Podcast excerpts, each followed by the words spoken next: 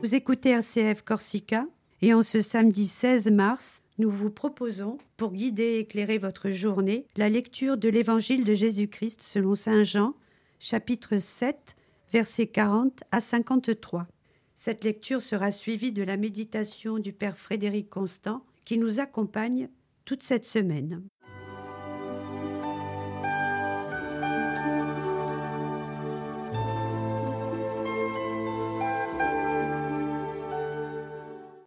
En ce temps-là, Jésus enseignait au temple de Jérusalem. Dont la, dans la foule, on avait entendu ces paroles, et les uns disaient C'est vraiment lui, le prophète annoncé. D'autres disaient C'est lui le Christ. Mais d'autres encore demandaient Le Christ peut-il venir de Galilée? L'Écriture ne dit-elle pas que c'est de la descendance de David et de Bethléem, le village de David, que vient le Christ, c'est ainsi que la foule se divisa à cause de lui. Quelques-uns d'entre eux voulaient l'arrêter, mais personne ne mit la main sur lui. Les gardes revinrent auprès des grands prêtres et des pharisiens, qui leur demandèrent Pourquoi ne l'avez-vous pas amené? Les gardes répondirent Jamais un homme n'a parlé de la sorte. Les pharisiens leur répliquèrent. Alors, vous aussi, vous vous êtes laissé égarer? Parmi les chefs du peuple et les pharisiens, y en a-t-il un seul qui ait cru en lui? Quant à cette foule qui ne sait rien de la loi, ce sont des maudits. Nicodème, l'un d'entre eux, celui qui était allé précédemment trouver Jésus, leur dit Notre loi permet-elle de juger un homme sans l'entendre d'abord? Savoir ce qu'il a fait? Ils lui répondirent Serais-tu toi aussi de Galilée?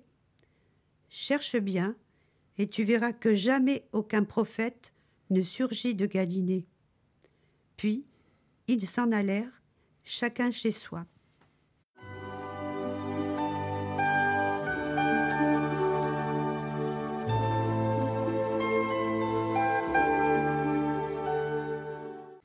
Bonjour à tous.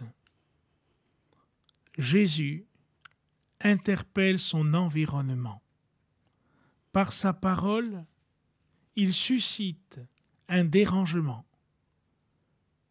Jésus est là pour redresser les chemins. Ce que Jean-Baptiste a essayé de faire, préparer des sentiers nouveaux à celui qui passe derrière lui. Jésus entre dans le monde pour nous montrer un chemin de lumière qui nous conduit au Père. Même celles et ceux qui ont été envoyés pour l'arrêter, devant ces paroles, sont silencieux et interrogatifs. Nul homme n'a parlé comme celui-ci. Cela veut dire qu'il vient du cœur même, du sein de Dieu, pour nous montrer qu'en prenant notre humanité, il veut nous rendre notre vraie dignité. Suivre le Christ, nous pouvons le dire en toute liberté, c'est risquer notre vie.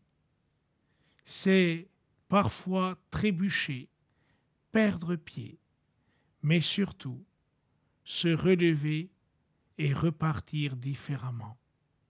Suivre le Christ, c'est aussi se laisser enseigner, comme Saint Jean insiste dans son évangile. Il enseignait, c'est-à-dire il éveillait.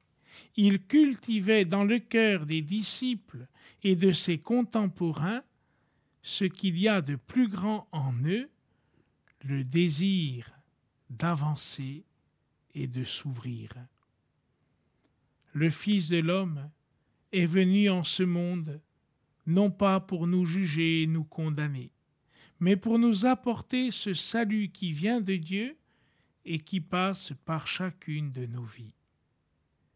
N'ayons pas peur de faire confiance au Christ.